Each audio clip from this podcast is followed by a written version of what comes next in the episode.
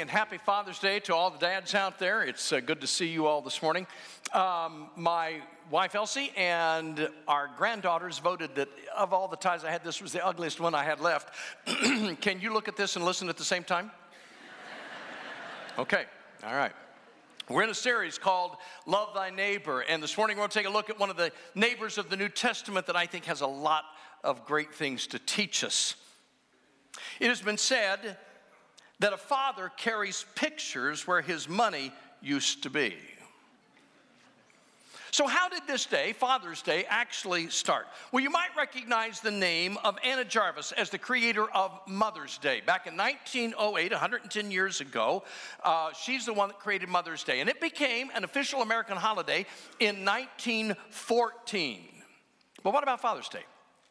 Well, another lady in 1909 Sonora Dodd was her name, set about to honor her father, William Jackson Smart, a widowed Civil War veteran who was left to raise his six children alone when his wife died in childbirth of their sixth. Within a few months, Sonora had convinced the Spokane, Washington Ministerial Association to set aside a Sunday in June to celebrate fathers. She proposed June 5th, her father's birthday. But as I understood it, the ministers in that area chose the third Sunday of June so that they would have more time to prepare for the Father's Day sermon after their Mother's Day sermon. Now, I, you know, really, guys? You can't get another sermon ready? I really think probably, even though history records it like I told you, they were trying to stretch things out because there's always good things to be able to celebrate in the life of the church. I found it interesting that Father's Day did not become a national holiday until 1972. It just takes us guys a little bit longer to get things accomplished. But things are not always what they seem to be. Did you know that by 1920, Anna Jarvis, the mother of Mother's Day, who was never a mother herself, became so frustrated with the commercialization of Mother's Day that she spent the rest of her life trying to get it off the calendars. Things are not always what they seem to be. And that truth is never more apparent than in the dark, dank cell of a jail in Philippi about midnight a long time ago. Let me see if I can set the stage for our story this morning that comes out of Acts chapter 16. The Apostle Paul heads out on his second missionary journey and takes along with him his uh, partner and cohort, a man by the name of Silas. They are to meet up with Timothy and Dr. Luke in the city of Troas, where they were going to turn and go north into Bithynia. But when they reach Troas, Paul has a dream, and it's a man in the dream from Macedonia, Greece, who is saying, Come over and help us. Paul recognizes it more than just a dream, it's a vision, and so they change the course, their direction. They head across the Aegean Sea, and the first, the first European city to hear the gospel is the city of Philippi a city of about 10,000 people. Greek in culture, Roman under uh, as, as in citizenship.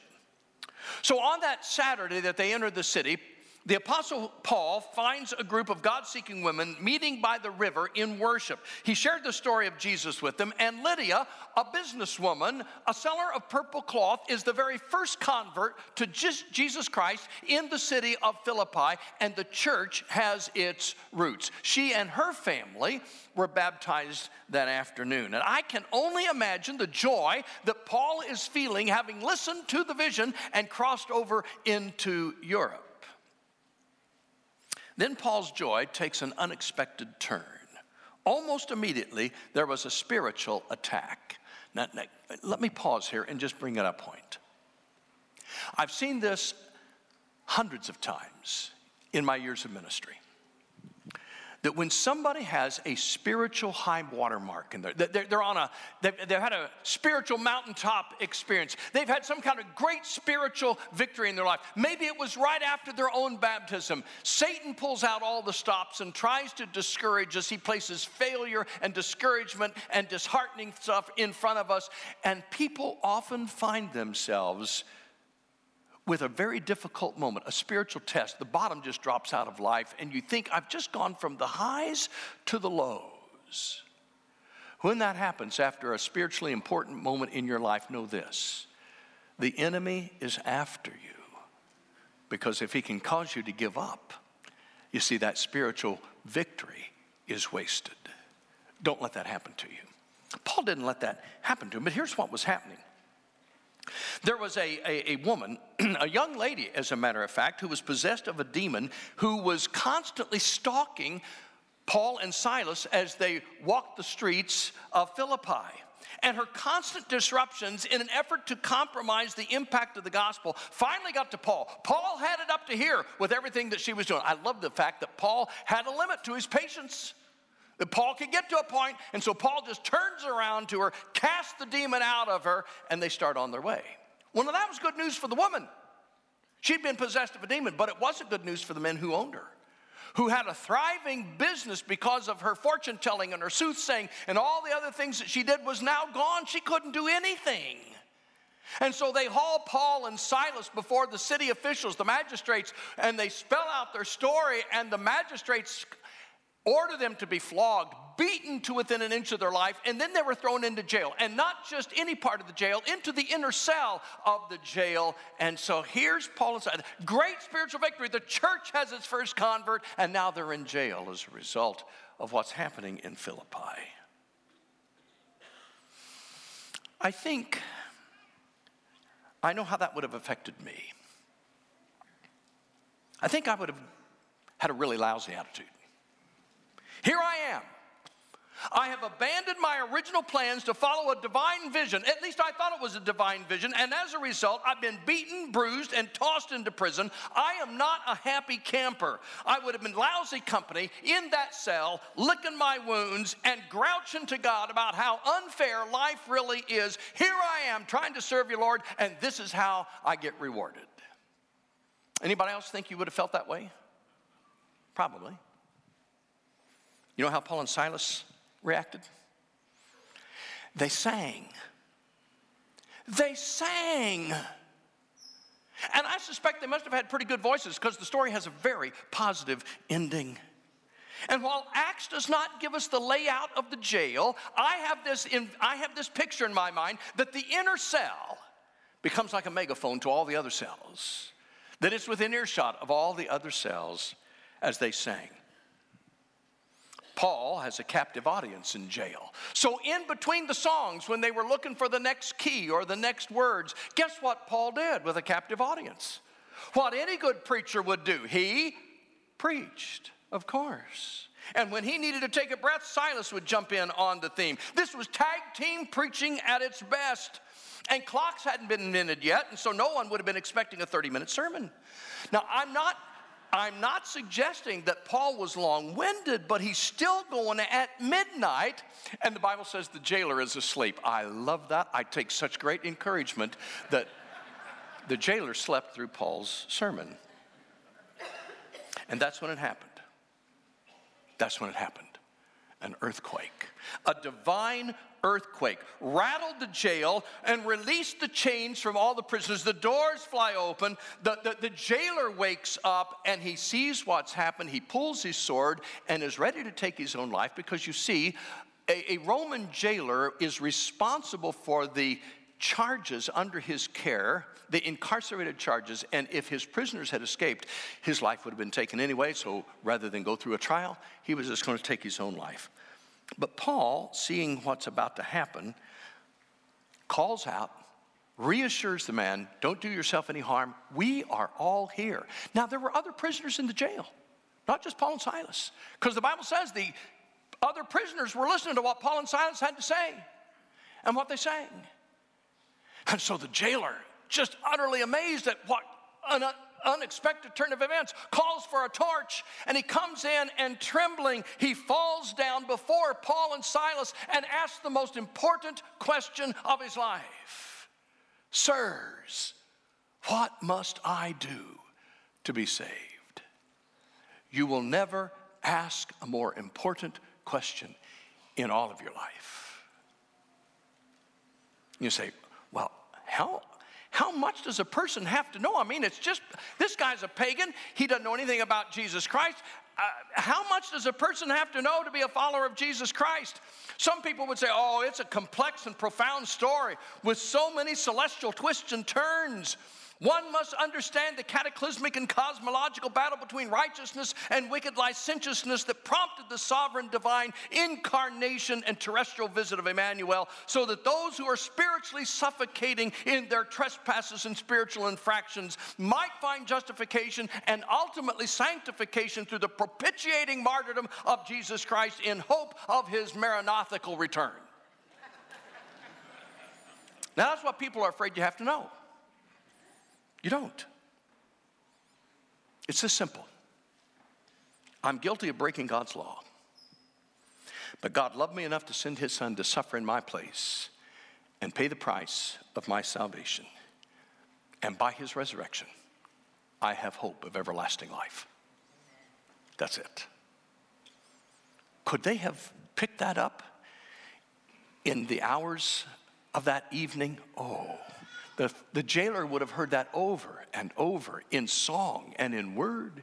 He would have known enough, far more probably than what he needed, to make this choice. Oh, you can explore it in greater depths. You can use big words if you want to, but the bottom line, bottom line, I'm lost without him. So are you. This was Paul's response then to the man who came in, the jailer, trembling before him. Are you ready for this? Acts 16, verse 31. Believe in the Lord Jesus, and you'll be saved, you and your household. Then they spoke the word of the Lord to him and all to uh, the others in his house. And at that hour of the night, the jailer took them and washed their wounds, and immediately he and his family were baptized. The jailer brought them into his house and set a meal before them, and he was filled with joy because he'd come to believe in God, he and his whole family. I love that story. Isn't that awesome? The jailer takes them out. He and his family. They don't wait till they don't wait till morning to be baptized. They don't even eat before they're baptized. They are so excited about this good news. They go that same hour of the night and are baptized. And the church suddenly now has two families as a foundation to build on. And that's where we usually end the story. Ah, the great victory. But the story doesn't end there. The, the story goes on. Paul and Silas go back to jail. The jailer was not allowed to keep them out. That was not his job. He had to enforce the law. So back to the jail they go. What happens next is awesome. The following morning, the city magistrates returned to the jail and, in a magnanimous gesture, they offer to let Paul and Silas go. All's well that ends well. You've probably learned your lesson. But Paul, verse 37, Ready for this? Let's just look at Acts 16, verse 37. But Paul said to the officers, They beat us publicly without a trial, even though we are Roman citizens, and they threw us into prison. And now do they want to get rid of us quietly? No. Let them come themselves and escort us out. The officers reported this to the magistrates, and they, when they heard that Paul and Silas were Roman citizens, they were alarmed. They came to appease them and to escort them from prison, requesting them to leave the city. And after Paul and Silas came out of prison, they went to Lydia's house, the first convert, where they met with the brothers and encouraged them. Then they left. Oh boy, I love the fact that Paul does not let this slide. An injustice had been done, and he wasn't going to let the city officers get off the hook. Many today believe that Christians ought to just bandage up their wounds, keep their mouth shut, and go on their way. Don't make a fuss, just forgive and let it go. Well, of course we forgive. That's a part of what Scripture says. But nothing in Scripture ever indicates that being a Christian means that you are a doormat for the rest of the world. Paul possessed great strength of character. An injustice had been done, and he was going to see it corrected. So he stood up to these men who were technically committing a crime because you don't treat Roman citizens that way. You give them a trial and you go through the process. As a matter of fact, these guys are scared because if it gets back to Rome that they had done this, they're going to get the same punishment, if not worse, than what they gave to Paul and Silas. And you say, okay, okay, why didn't Paul say something before they got flogged in the first place? Why didn't he say, hey, we're Roman citizens, you can't do this? Good question. I think Paul had a plan. I think Paul knew what was going to happen and how it could advance the gospel. Now, now, folks, I'm just telling you, I'm speculating here. I'm reading between the lines because it's not said. But I think that when Paul met the magistrates and they come to escort him out kindly, graciously, I think Paul made a deal with them. I think Paul said, Don't bother the church, Lydia and the jailer and their families and others now. The church will be good for this community. Give them a chance, encourage them. Keep your hands off the church. If you don't, I'm going to come back and press charges. It's possible, isn't it? And I base that somewhat on what Paul writes to the church at Philippi. Of all the New Testament letters, folks, the book of Philippians is the most filled with joy and the most positive letter that we have, and it begins like this in Philippians chapter 1, verses 1 through 3. Now, when, Paul usually writes a letter, he introduces himself as an apostle, stating an authoritative position because he's going to deal with issues, but not to the Philippians. Listen to what it says Philippians chapter 1, verse 1. Paul and Timothy, servants of Christ Jesus, to all the saints in Christ at Philippi, together with the overseers and the deacons. Grace and peace to you from God our Father and the Lord Jesus Christ. I thank my God every time I remember you. Is that not a beautiful introduction? And Paul says, I'm a servant, not an apostle. I'm a servant. And this word is not servant, it is bond slave. This means he is sold out to Jesus Christ, lock, stock, and barrel. I belong to him. And so he's saying, I'm one of you. And this marvelous church, this church at Philippi, was probably the most positive church of all the letters that we have in the New Testament. And I think Paul set the stage for that in the way he left the city. Well, what can we learn in the, in the short time we have left before God sends an earthquake to let you know that it's time to wake up and leave the church? Okay, three things quickly. Number one, anchor yourself to joy. Anchor yourself to joy. We never know from day to day what will happen in life. I doubt that Paul and Silas figured their first day in Philippi they'd be in jail. I doubt that the jailer went to work that morning and decided by the time his shift was over, he was going to be ready to take his own life. I doubt that he thought that. We have no idea what we'll face in the days ahead. We have no idea what we'll face the rest of this day. But if you anchor yourself to joy in Jesus Christ, you'll make it you'll survive. I mean, how else could Paul and Silas sing in prison? Their joy in Christ was greater than their fear of the circumstances and the men around them. The joy didn't take away the pain of the flogging, it didn't improve the conditions of the jail, it didn't.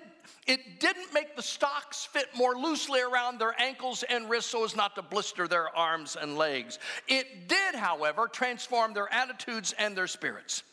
In camp, we used to sing this song I've got the joy, joy, joy, joy down in my heart. Great song, easy to sing in camp when you're around friends.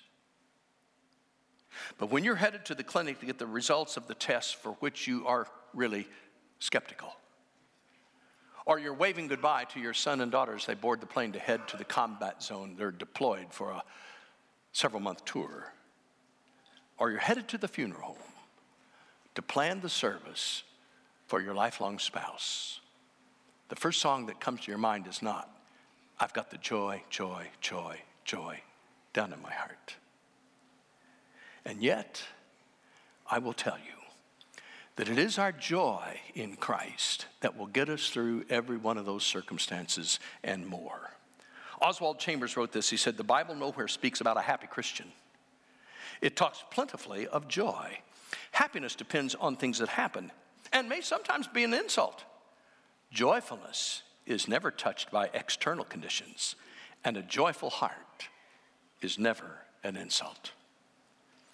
What will impact your neighbor most is seeing your joy in the jailhouse moments of life.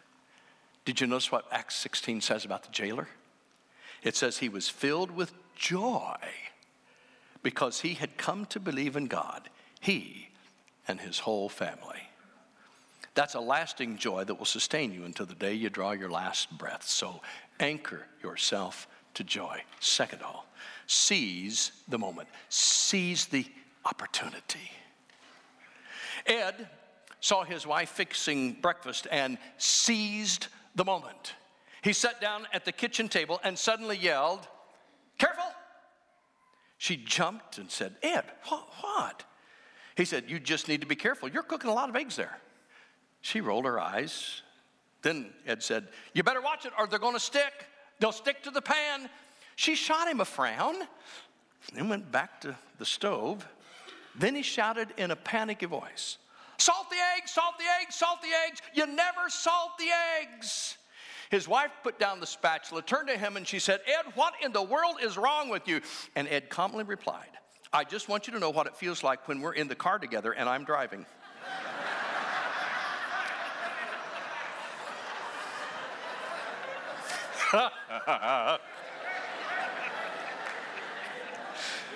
Ed had seized the moment. And he was sorry for it later, I'm pretty sure. That's not seizing the moment like I'm talking about. I'm, I'm inspired by the fact that when Paul and Silas found themselves in the inner cell, they used it as a megaphone for their praises. They seized the opportunity to make a difference. Now, I would imagine this is the first time the Philippian jailers ever heard singing in the jail. Who sings once they've been beaten to a pulp? But you see, that's what caught everybody's attention. Every other person in the jail is feeling sorry for himself. Paul and Silas enter thinking, How can I use this moment to make a difference for Jesus Christ? And that's the question that we ask when we think about loving our neighbors. What is it that I can do? What moment is it that I can seize to make a difference in my neighbor's life? Most of us, unfortunately, end up spending our lives in a rut. I heard it years ago, folks. It has stuck with me all through my life. A rut is merely a grave with both ends knocked out. A lot of truth to that. And it takes no thought or effort to become rut bound, or as one anonymous sage put it, it's easy to mistake the edge of the rut for the horizon. It's not the horizon. A national survey recently found that 69%, nearly three quarters of Americans, eat the same five dinners every five, five nights every week.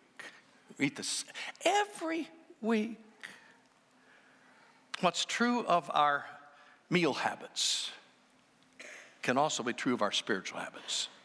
We can really get into a rut. Apathy is not a spiritual virtue. God calls us to seize the moment. Elmer Towns writes, he said, Some people succeed because they are destined to, but most people succeed because they are determined. Seize the moment. Be determined that you're going to make a difference in this world. No one suggested that Chuck was destined to be a success, but all would agree that he was determined.